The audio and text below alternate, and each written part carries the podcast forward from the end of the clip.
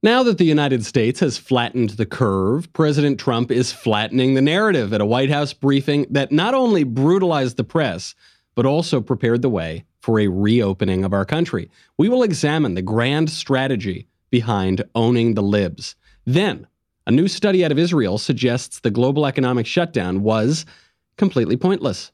Bernie Sanders endorses Joe Biden, and Joe's lead in the polls evaporates. All that and more. I'm Michael Knowles, and this is The Michael Knowles Show.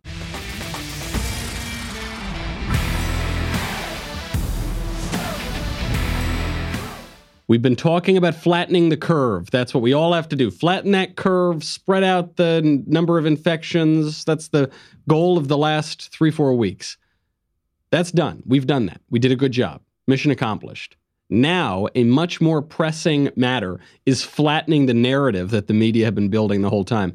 And President Trump is doing a great job at that. One thing I want to point out about yesterday's White House press conference, which President Trump has been doing every single day. They've almost all been extraordinarily entertaining, just really excellent TV.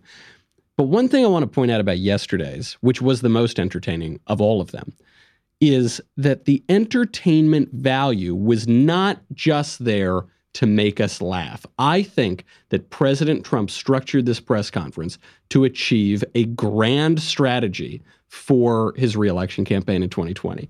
And it also happened to be absolutely freaking hilarious. So President Trump gives the usual introduction, then he answers some questions, and uh, or b- rather, before he gets to the questions, he tees up a video. He's got the media all in the room. He says, "You know, I want to tee up this little video uh, just to give you an overview of the past few weeks." And he tees up the video.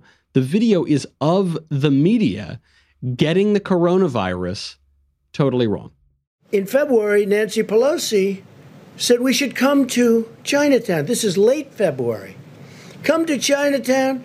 We think it's very safe. Come here. Let's all have the big parade, Chinatown parade, probably referring to San Francisco.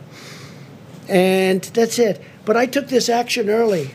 And so the story in the New York Times was a total fake. It's a fake newspaper, and they write fake stories. And someday, hopefully in five years when I'm not here, those papers are all going out of business because nobody's going to want to read them. But now they like them because they write about me. Now, with that, I have a couple of interesting, we have a few uh, clips that we're just going to put up. We could turn the lights a little bit lower. I think you'll find them interesting. Okay. That's the setting the stage, right? He's saying, I think you're going to like this. You're going to enjoy it. So you already know, given the way he's introducing this video, that this is going to be pretty savage, right? He's making fun of Nancy Pelosi for telling people in the early days of the pandemic to come to Chinatown. He's going straight after the New York Times. Trump has changed his tone day by day in the press briefing. Some days, very staid, very presidential, very bipartisan, saying nice thing about Democrats, saying nice things even about the media. That wasn't yesterday. Yesterday was a major tonal shift. He comes out, he goes, The New York Times is a fake piece of trash newspaper. Nancy Pelosi's completely wrong. She's a joke. She imperiled lives. And hey, check out my video. So he tees it up. Here's the video itself. People should be more concerned right now with the flu in this country. A lot of people are concerned about the coronavirus because they're hearing a lot of news about it right now. But the reality is, comparing it to the flu, for example, it's not even close to being at that stage. It goes on and on uh, on the media, but I think you get the gist. Look at how he's flipping this because what the media are accusing Trump of doing is not taking the coronavirus seriously, of comparing it to the flu, for instance, which, by the way, might be a fair comparison. We'll get to that a little bit later in the show. But regardless of whether or not it is a fair comparison, that's not what Trump cares about here. What Trump cares about here is showing that the media were very recently doing the exact same thing that they are accusing him of doing. This is what he manages to do all the time. He did this all throughout 2016. It's not even that he would defend himself against the attacks from his opponents in the Republican primary or in the media. All he he didn't have, have to do that. All he would have to do is show that his opponents and his critics are no better than he is. So you remember this very clearly with Jeb Bush Jeb Bush accuses Donald Trump of being immature in 2016, of being childish, of not being composed, of not being an adult. And then Donald Trump on the debate stage gets he triggers Jeb Bush. Jeb Bush starts getting all angry and he gets really fired up. And he goes, "How was that, Donald? Was that high energy enough?" And Donald goes, "Yeah, that was high energy." And he puts his hand out for a low five. And then Jeb, like the kid on the playground who finally got the attention of the bully, and you know the bully didn't give him a, a swirly. Jeb got so excited that he kind of jumps up a little bit and smacks Trump's hand, totally destroys Jeb Bush's argument that Jeb is the mature person, Jeb is going to behave like the adult in the room because he was behaving in just as giddy and childish a way as Donald Trump. That's what he's doing here to the media. He's done this again and again. I mean, do you remember when Hillary Clinton was saying that if uh, you contest the results of the 2016 election, you're a threat to democracy? What does Trump get her to do? Contest the results of the 2016 election. So that's what's happening here. The press are just watching themselves. He he says, "Look at this video," and it's just a mirror, basically, up in the front of the room to show the press who they are. Then the video moves on to its second stage, which is no longer going after the press with their own words. It's showing how Trump took the virus seriously.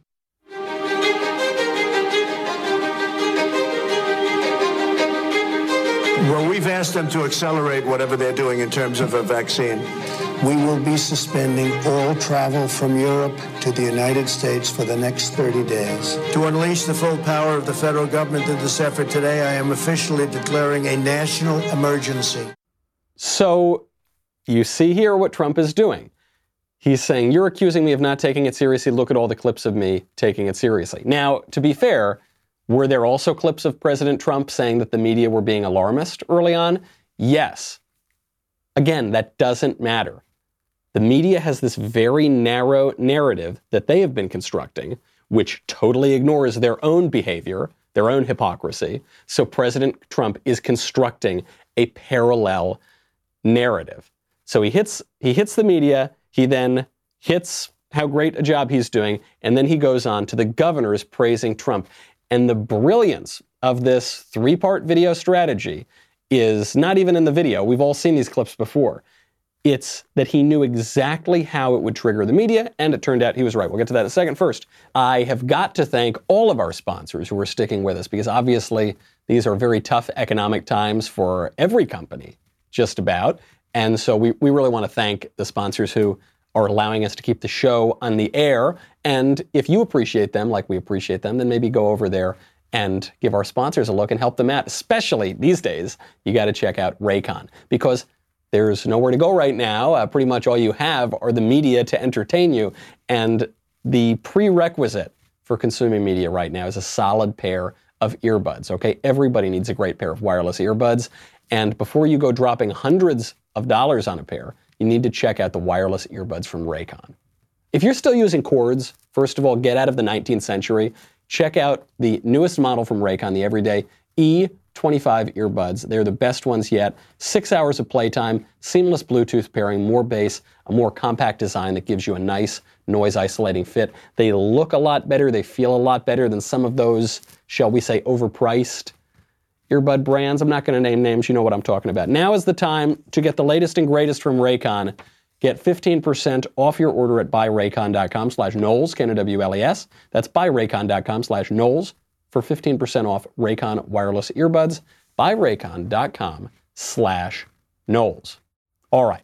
He tees it up, shows the media their own words, then he shows the media his own words. And the third part, the pièce de résistance, is he shows the media the Democratic governors who are praising him. So the New York Times can't say anything nice about him. CNN can't say anything nice about him. The supposedly objective journalists, but Trump's own political adversaries are going to be more fair to him than the allegedly objective press. Here's the third part. His team is on it. They've been responsive late at night, early in the morning, uh, and they've uh, thus far been doing everything that they can do. And I want to say thank you, and I want to say that I appreciate it. He returns calls. He reaches out. Uh, he's been proactive. Uh, we got that Mercy ship down here in Los Angeles. That was directly because he sent it down here. Okay, this I think is unprecedented in the history of press briefings. First of all, the fact that President Trump holds his own press briefings every single day is also unprecedented. I mean, the guy is obviously playing to his strengths because he's so good on camera. He's so good at communicating. But to be this brazen, to be this bold, is there's obviously something going on underneath this strategy. It's not merely a troll. And we'll get to what that is in a second. But President Trump gives you this ice cream sundae, right? This three part ice cream sundae. Just in case that wasn't going to send the media into a tizzy, he gives them a little cherry on top of the sundae. And that little, that little cherry on top is that he quotes one of their own reporters, not just any reporter, perhaps one of the most partisan reporters, Maggie Haberman. Hillary Clinton said that Maggie Haberman's her favorite reporter because she would always cover Hillary in a positive light. Trump adds this little bit of Maggie Haberman having to admit that Trump is doing a good job. So now you've got an actual member of the press, a far left one, contradicting the press coverage that we've been seeing for the past two weeks on President Trump. And that was the straw that broke the camel's back. As there were more cases, and it was clear that it was spreading out of China, where it originated, the president took this move that he was widely criticized for by Democrats and even some Republicans at the time, which was he halted a number of flights from China into the U.S. The idea was to halt the spread of the disease, keep transmissions to a minimum. He was accused of xenophobia. He was accused of making a racist move. At the end of the day, it was probably effective. It was probably effective. Maggie Haberman at the New York Times, they could not believe it. It was so brazen. It was so brutal. They tried their best to flip it on him. But they were so defeated, they were so taken, taken aback by this, that they couldn't do it. The, the best move to try to flip this on Trump came from Jon Karl over at ABC, who Trump has been humiliating in these press conferences. And Jon Karl took, took the one angle he could see, which is he said that it looked like a campaign ad and he wanted to find out who made the ad because maybe Trump was using White House resources inappropriately for campaign activities because that was a campaign ad that he just forced all of the mainstream media to play for him for free on their networks. And Trump, like he was waiting for it, he was waiting for that little toss up, knocks it out of the park, and he says, Wait a second. You think that me playing your own ridiculous words is a campaign ad? What does that say about you? I've never seen a video like that played in, in this room. Uh, it looks a, a, bit like a campaign ad. Who who produced that video for you? Uh, that was done by a group in the office, and it was done just by we just put some clips together. I could give you. Uh, I'll bet you I have over hundred more clips, even better than them. They were just pieced together over the last two hours. That was just, oh, we have far better than that. That's nothing compared to Samba. This was produced here in the White House. Yeah, by, this uh, was done by uh, Dan and a group of people, and they just put it together in a period of probably less than two hours. Why did you feel the need to do that? Because uh, we're getting fake news, and I like to have it corrected. How did Jon Karl not notice the flaw in his own question? He's so he goes, "Why did you feel the need to do that? To do what, John? What did he do? He just played your own words back to you." Why did you feel the need to, to show our reporting? As if he is now admitting their reporting is so bad, so unfair, so humiliating for them that merely playing it back on a television is an attack on the media. Quoting the media is now an attack on the media. And I agree, it is, because the media have humiliated themselves. And that was the trap that Trump set, and it totally worked. It wasn't just him. Wasn't just him. The former New York Times editor Howell Raines fell for exactly the same thing. Here's Howell Raines talking on MSNBC about it. I think this is one of the most astonishing acts of disinformation we've seen from a White House since the Vietnam era and the five o'clock follies of uh, Lyndon Johnson's administration. The news today, and this is one of those days as a journalist when you have to put on your analytical hat and hack your way through what's really happening.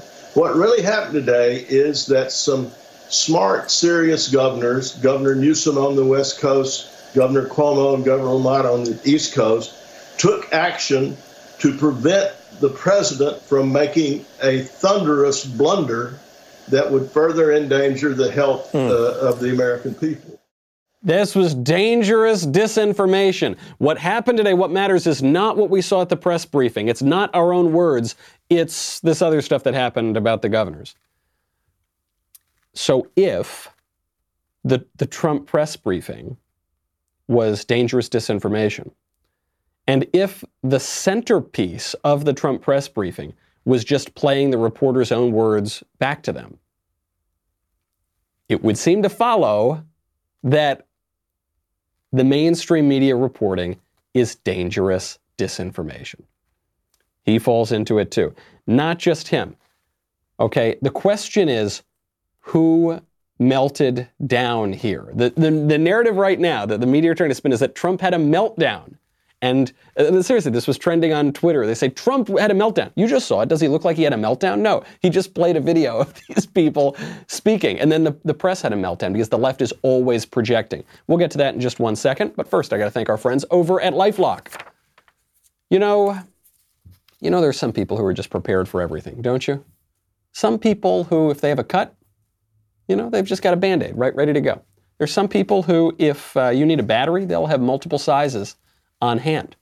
But if they're worried about identity theft and only monitoring their credit, they may not be as prepared as they think.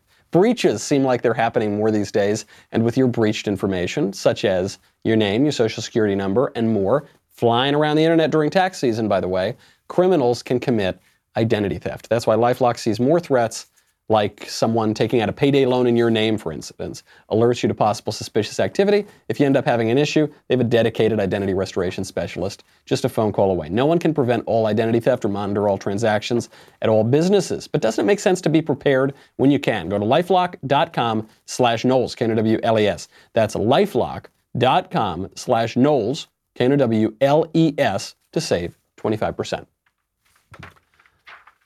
Who really melted down? That's the question. Now, the media are reporting this as a Trump meltdown. Here's Jim Acosta, Jim Acosta-ing all over this story. I have to tell you, that is the biggest meltdown I have ever seen from a president of the United States uh, in my career. I don't think a reasonable person could uh, watch uh, what we just saw over the last hour and conclude that the president is in control. He sounds like he is out of control. He sounds like he's totally out of control because he played our own words back to us. Okay, you saw you saw how Trump reacted. Compare that to Jon Karl, who looked like he was going to cry. He looked so crestfallen and upset. And Jim Acosta obviously seems pretty upset on that clip. Trump didn't just shred the reporters with their own words. He pointedly, when they were trying, they were just kept trying to attack him from different angles. He just doesn't care anymore. Okay, there's there's no more veneer. There's no more pretend that uh, he's going to play nicely with them. He's not doing it. Here is Trump ripping apart a CBS reporter. All I'm saying is this How do you close down the greatest economy in the history of the world when on January 17th you have no cases and no death? When on January 21st you have one case and no death. One case. Think of that. Now we're supposed to close down the country, but here's what happened. When on January 31st I instituted the ban, Joe Biden went crazy. He said, You don't need the ban. You, he didn't go crazy. Like he just he didn't even know what the hell the ban was. But he, so he didn't go crazy. You're but he did say, he did call me did you do with that xenophobic. Wait a minute. He called me xenophobic. He called me a racist because he has since apologized and he said I did the right thing. So when you say, why didn't you this? Every Democrat thought I made a mistake when I did it. I saved tens of thousands, maybe hundreds of thousands of lives by that putting time that you bought the argument is that you bought yourself some time you didn't use it to prepare hospitals you didn't use it to ramp up testing right You're now so, nearly you're so, 20 million you're so people disgraceful. are unemployed It's so disgraceful the way you thousands- say that. So disgraceful, absolutely. Who could disagree with that? The media, it, it was just an all out brawl, okay? Uh, the media were getting their hits in, Trump was getting his hits in. CNN ran four crazy chyrons in five minutes. One said, Angry Trump turns briefing into propaganda session. Next one, Trump refuses to acknowledge any mistakes. Next one, Trump uses task force briefing to try and rewrite history on coronavirus response. Next one, Trump melts down in angry response to reports he ignored virus warnings. What's this all about? What's this about? This is not just about Trump trying to move on from the coronavirus news cycle. It's not just him signaling that he wants to move on. This is how Trump moves on from the coronavirus news cycle. Right, we got reports yesterday that Trump he, he wants to try to start reopening by May 1st, which he should. He should, frankly, do it sooner if he can. He's, he's not going to win if he keeps defending himself. He's done an excellent job on the coronavirus response. The media are dishonest hacks and they're going to attack him for, as we just saw, opposite reasons because he didn't do enough or because he did too much. They're going to go after him either way. It's going to be unfair. That's not a battle he can win. So he's got to move on now. And the way that he's going to move on is not by asking nicely to move on. The way he's going to move on is by playing what is essentially a campaign ad during the White House briefing even though the campaign ad is just the mainstream media's own words. He's going to force their hand. That's what he did yesterday, and he's forcing them to get back to 2020 coverage. And you know what? Credit where credit's due. You don't need to just take my word for it here. The jackals over at Media Matters finally caught on to how much this foolish press is helping President Trump. So, my friend over there, Jason Campbell, who is, you know, Media Matters is this left wing operative group. But unlike other left wing operative groups, instead of trying to get politicians fired, they try to get media people fired. And there's no version of this on the right. It's, it's only on the left because they hate that conservatives can communicate. They can't refute the arguments that we're making, so they just try to silence us. And so, anyway, the one guy who's assigned to me and some of the other Daily Wire people, Jason Campbell, who I actually sort of get a kick out of, he recognized the strategy here, right? So he, he tweets out, not that networks should ever have been broadcasting these Trump rallies clothed as press briefings, but if they're now going to run campaign ads for free on their airtime, they clearly have learned nothing from 2016. That's true, right? Trump is always using the media to get free publicity. I think he got something like $2 billion worth of free press in 2016. Uh, Campbell sent out another tweet. He was responding to someone who said, they can keep putting all the sassy chyrons on screen they want. It doesn't matter. What matters is when the networks stop airing the briefing and start covering it. And Campbell responded to that over at Media Matters. And he said, This is just dawning on the networks now. They had to air a campaign ad for free to realize these are propaganda sessions. So I give Campbell and Media Matters credit for recognizing how Trump is manipulating the press's own hackery to work against them. There is a little irony here, though, because Media Matters watches my show every single day and then takes out some of the best clips from my show and posts them themselves with little snarky comments. And they think that the little snarky comments are going to matter more than the exposure that Media Matters is giving to my show and the other shows here at the Daily Wire. But that they are doing exactly what they're criticizing the media of doing for Trump. So anyway, I just want to thank Media Matters for doing that. You're astute in your observation. You're definitely helping us to spread our show. So thank you very much and keep up the good work. Uh, it was not just Trump who was owning the press yesterday and having a good time doing it. Okay, everyone was getting in on this. It's not just a single zinger, right? This was clearly a, a well thought out strategy. This is what you're going to see moving into the future. Even Dr. Fauci, got in on the fun. Dr. Fauci is a pretty buttoned up guy, but even he went after the press because the press have been trying to sow division and get Dr. Fauci fired and get Trump pitted against Fauci. So Fauci was asked basically, please, Dr. Fauci, please disagree with President Trump. And Trump wouldn't, or Fauci rather, wouldn't do it. He ended up backing the president. We had been talking before any meetings that we had about the pros and the cons the effectiveness or not of strong mitigations. So discussions were going on mostly among the medical people about what that would mean.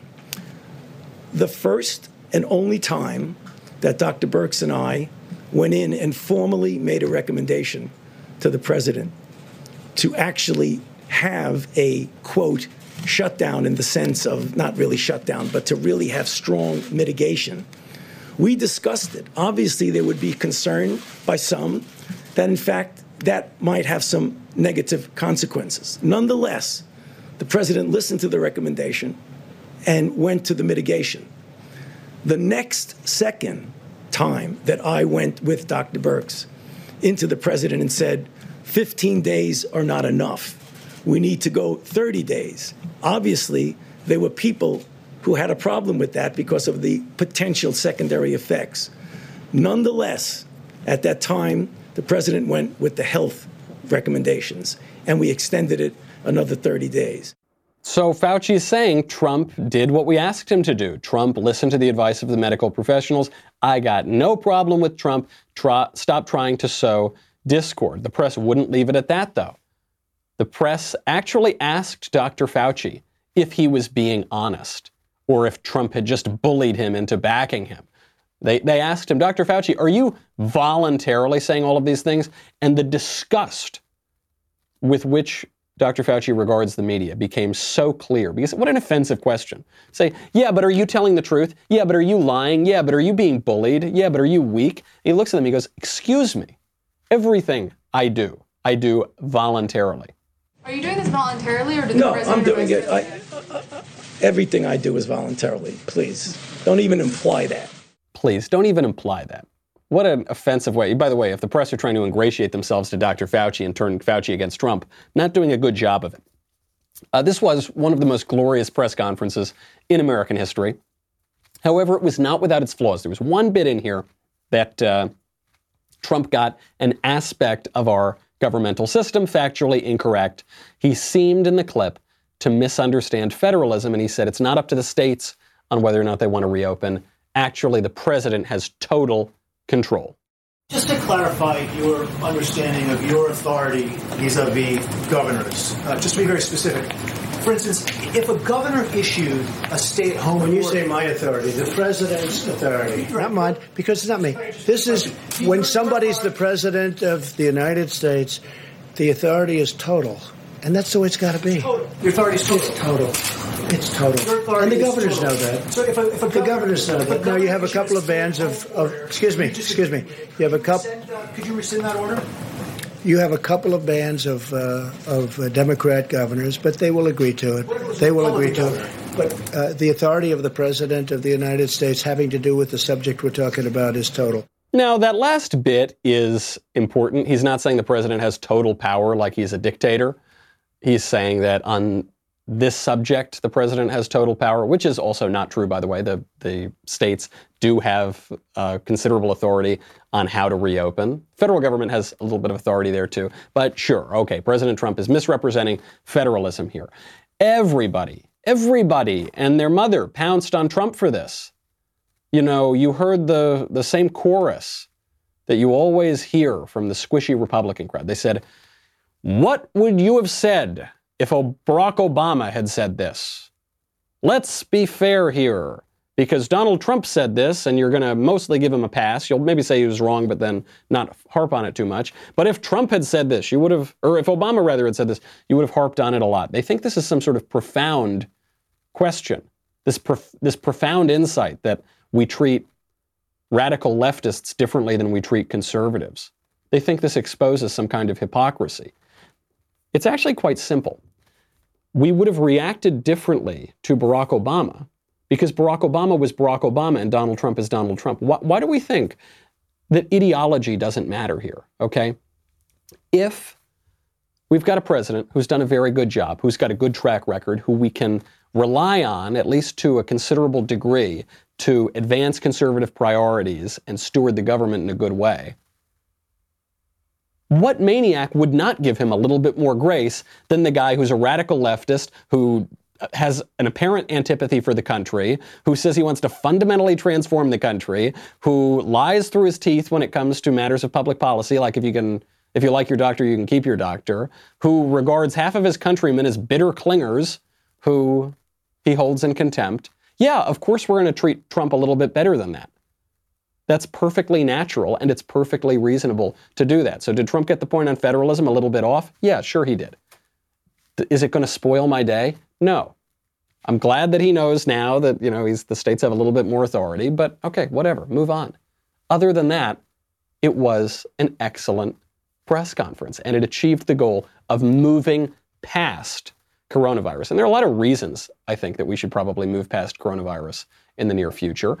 One of those is given by a legendary conservative figure, Bill Bennett. Bill Bennett was the education secretary under Ronald Reagan. He's been a long time on the conservative scene.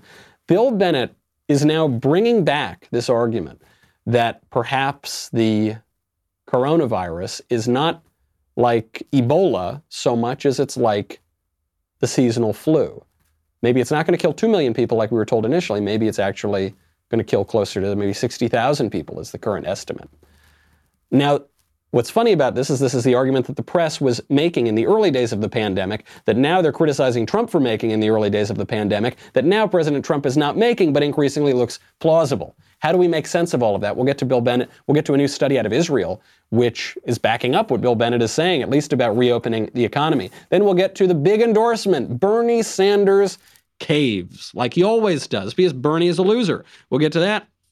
We'll get to Biden's evaporated lead. But first, oh, do I have a deal for you? I love this deal. This maybe is, is my favorite deal we've ever run.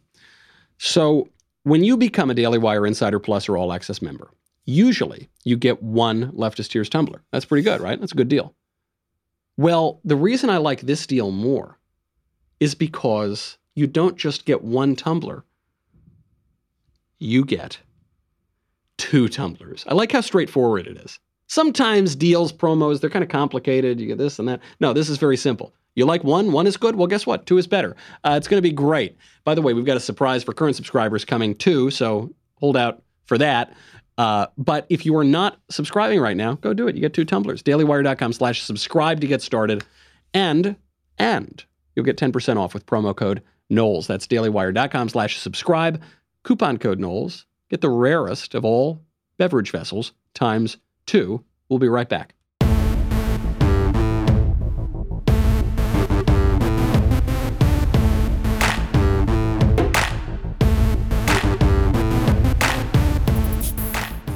So, Bill Bennett, Ronald Reagan's education secretary, legendary conservative figure, he's going back to the initial comparison uh, for this coronavirus, which was to the seasonal flu. Obviously, that comparison would not have made a lot of sense if we were talking about 2 million Americans dead, or 4 million, or 6 million Americans dead, or however many they said it was going to be. Wouldn't have made sense if we were talking about 250,000 Americans dead. But the current models are now projecting about 60,000. And so that is within the range of the seasonal flu. Here's Bill Bennett. What are we missing about this virus? We see the numbers uh, 22,000 dead, how many cases, but you took a step back, and what did you find? Yeah, let's take a step back. Uh, the estimates now from the University of Washington, which is the model everybody's been going on, even though it's been wrong most of the time uh, by a lot, overstating it, is now they say 60,000 people will die. 61,000 is what we lost to the flu in 2017 and 2018. The flu. Now, we all regret the loss of uh, 61,000 people, if that's what it turns out to be. I'm going to tell you, I think it's going to be less. And salute all those who are working on the front lines on this the hospital workers, the nurses, the doctors, et cetera, and the generosity of the American people. But if you look at those numbers and see the comparable, uh, we're going to have fewer fatalities from this than from the flu. For this, we scared the hell out of the American people. We lost 17 million jobs. We put a major dent in the economy. We closed down the schools. You heard Dr. Oz say we probably didn't have to do that. Uh, shut down the churches and so on. Um, uh, you know, uh, this was not and is not a pandemic, but we do have panic and pandemonium as a result of the hype of this. And it's really unfortunate. Look at the facts. I love that Bill Bennett has the courage to say this because increasingly this comparison looks tenable. Now, is this the flu? No, it's different. It's more contagious. It's new, right? We don't know about this. It just came out of China. It was covered up by the Chinese government, so it became more virulent and was able to spread more without us taking precautions. So, sure, it's a little bit different, but if you look at the current projected deaths, it's very similar. But you're not allowed to make that comparison anymore because the left is using the tactic that it always uses when it can't win the argument is it just browbeats you. It emotionally manipulates you into not making the obvious argument. So it goes a little bit something like this. You say, huh, 60,000 deaths, well, that's, that's kind of like the flu. I guess the coronavirus is, is a little bit similar to the flu, and yet we reacted to it so much differently. And, and then the left will do this. They'll say, Are you comparing this to the flu? Are you, are you seriously, do you have the gall, the temerity, the stupidity to compare this to the flu? And by the time they're done intimidating you, you think, oh gosh, maybe I shouldn't have done that. I, am I wrong? Yeah, no, no, I'm not, I'm not doing that. I'm not. But wait a second. Yeah, why wouldn't I? Why wouldn't I? Because the comparison wouldn't make sense if your alarmist numbers turned out to be correct. But they didn't turn out to be correct. Actually, the numbers that we suspected were true the whole time from the very beginning that you screamed and yelled at us for, those numbers are turning out to be correct. So, yes, I am making that comparison. Thank you very much. And it would, it would appear that that comparison, while imperfect, because all comparisons are imperfect, that comparison seems to carry a lot of weight. Now, there's one argument that the left puts forward to shut this down. They say, you can't compare it to the flu because the only reason the numbers are so low, the current projected death numbers, is because we shut down the global economy. So it's crazy. If we'd listened to you, we would have gotten 2 million people dead. But because we listened to me, now the numbers are going down, and ironically, you think this vindicates your stupid idea. But really, it vindicates us, the alarmists, who shut down without precedent the global economy over a virus that we knew very little about.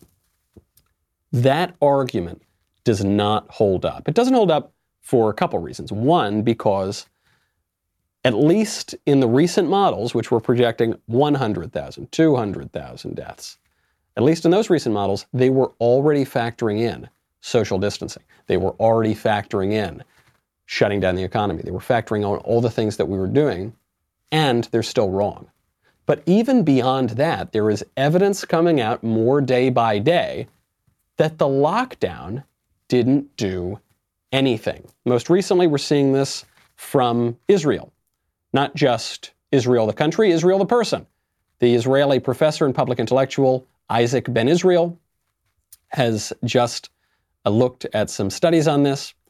He has concluded that in countries where they took closure steps, shutdown steps like Italy, and in countries that have not taken closure steps like Taiwan or Singapore, the trend of the disease is almost exactly the same. What he found is there was an increase, in some cases a significant increase in the number of cases, until the fourth to sixth week.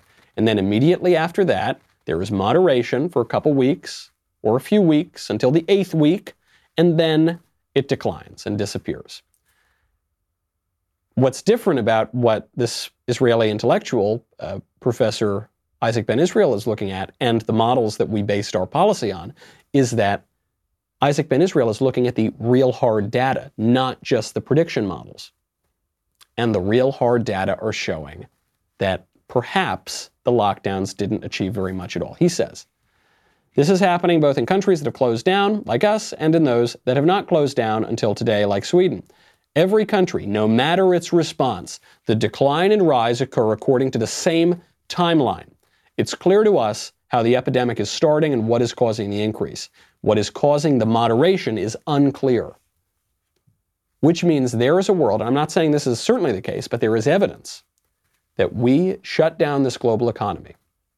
We threw 16 million Americans out of work for three weeks, just, just in three weeks, not for three weeks. They're going to be out of work a lot longer than that. And when we get the unemployment numbers this Thursday, there are going to be a lot more people unemployed, a lot of lives ruined. A lot of people going back to drug addiction. A lot of people who will commit suicide because that always happens in economic downturns. There'll be a lot of negative consequences from this, possibly for nothing, based on no evidence. The mainstream media and the leftist politicians who did this are going to have a lot to answer for. And I think President Trump is recognizing this now. And I think that's why he is signaling that we've got to move on past this. We've got to get out and get the economy going as fast as possible because, by the way, we're running out of time. Every day this drags on, it's going to be that much harder to restart the economy. And that could cost Trump the election in November. And maybe the media and the left had that in their mind the whole damn time. Speaking of the election in November, we now have a presumptive Democratic nominee for president, Joe Biden, and Bernie Sanders, loser as he ever was, is admitting defeat and for all his purported radicalism, is endorsing the establishment nominee, Joe Biden. Today, I am asking all Americans, I'm asking every Democrat, I'm asking every independent, I'm asking a lot of Republicans to come together in this campaign to support your candidacy, oh. which I endorse. Hold on. What was that sound that just came out of Joe? Did you hear that? Goes, and I'm asking them to support your candidacy. Oh! What was that sound? Was that supposed to express surprise? What, what is he surprised about? Surely he's not surprised that Bernie is endorsing his campaign. That's the whole reason they were on that live stream. That's what they've been negotiating for weeks. That couldn't have been the surprise. Maybe for Joe Biden, the surprise was that he's running for president at all.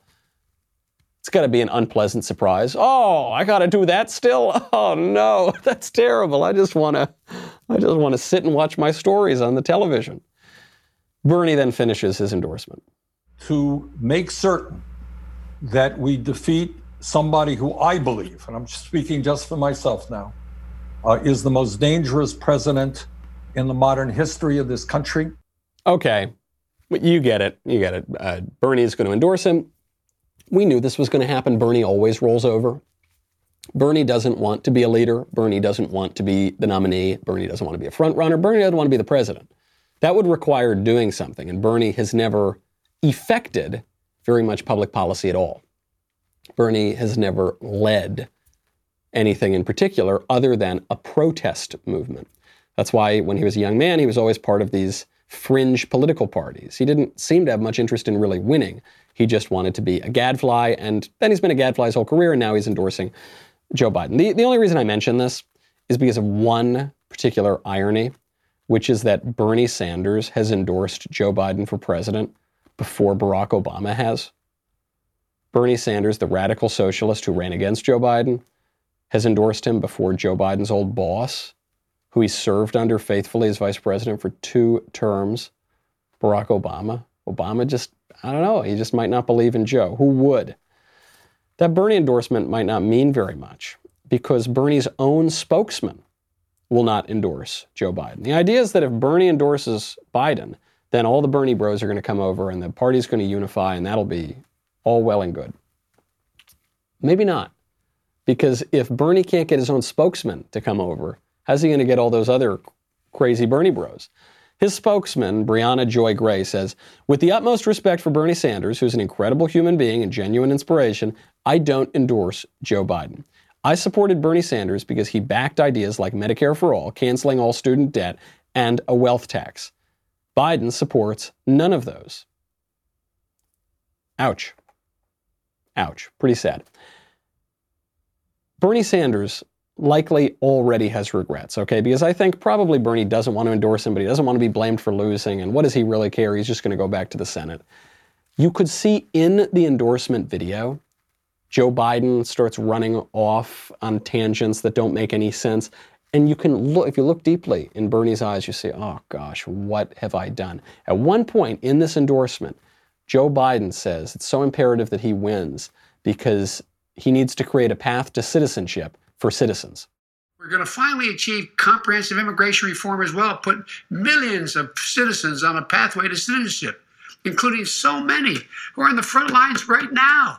You can see Bernie Sanders. Just, yeah, yeah, I'm with you, I'm with you. Oh, what did he say? Oh, what, well, we're in it now. Okay. And he plasters a smile on his face.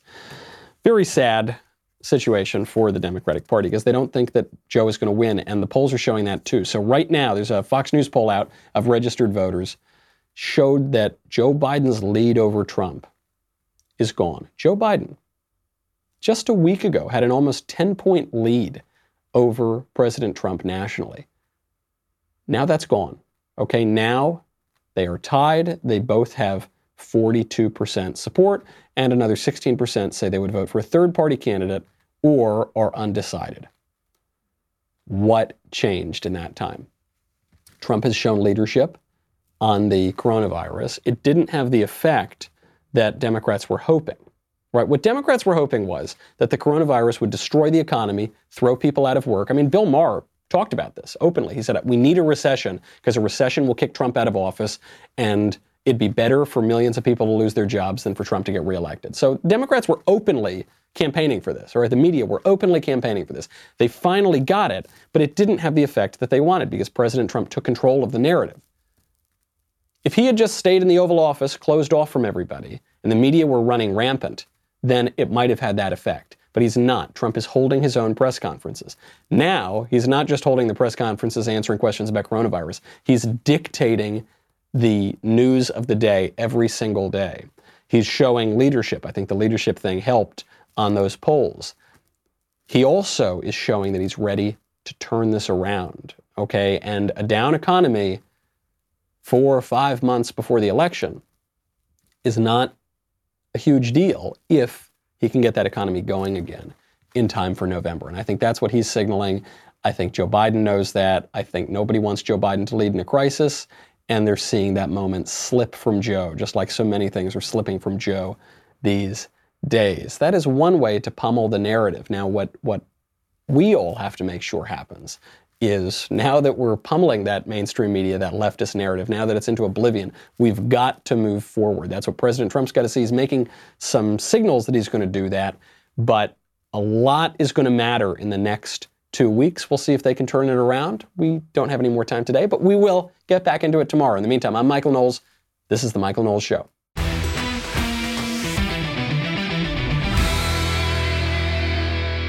If you enjoyed this episode, and frankly, even if you didn't, don't forget to subscribe.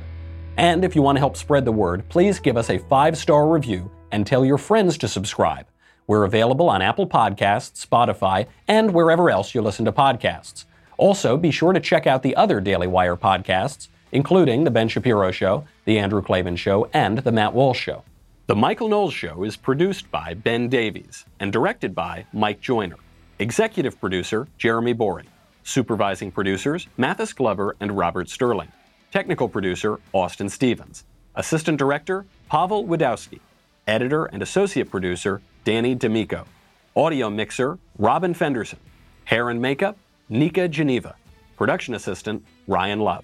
The Michael Knowles Show is a Daily Wire production. Copyright Daily Wire 2020.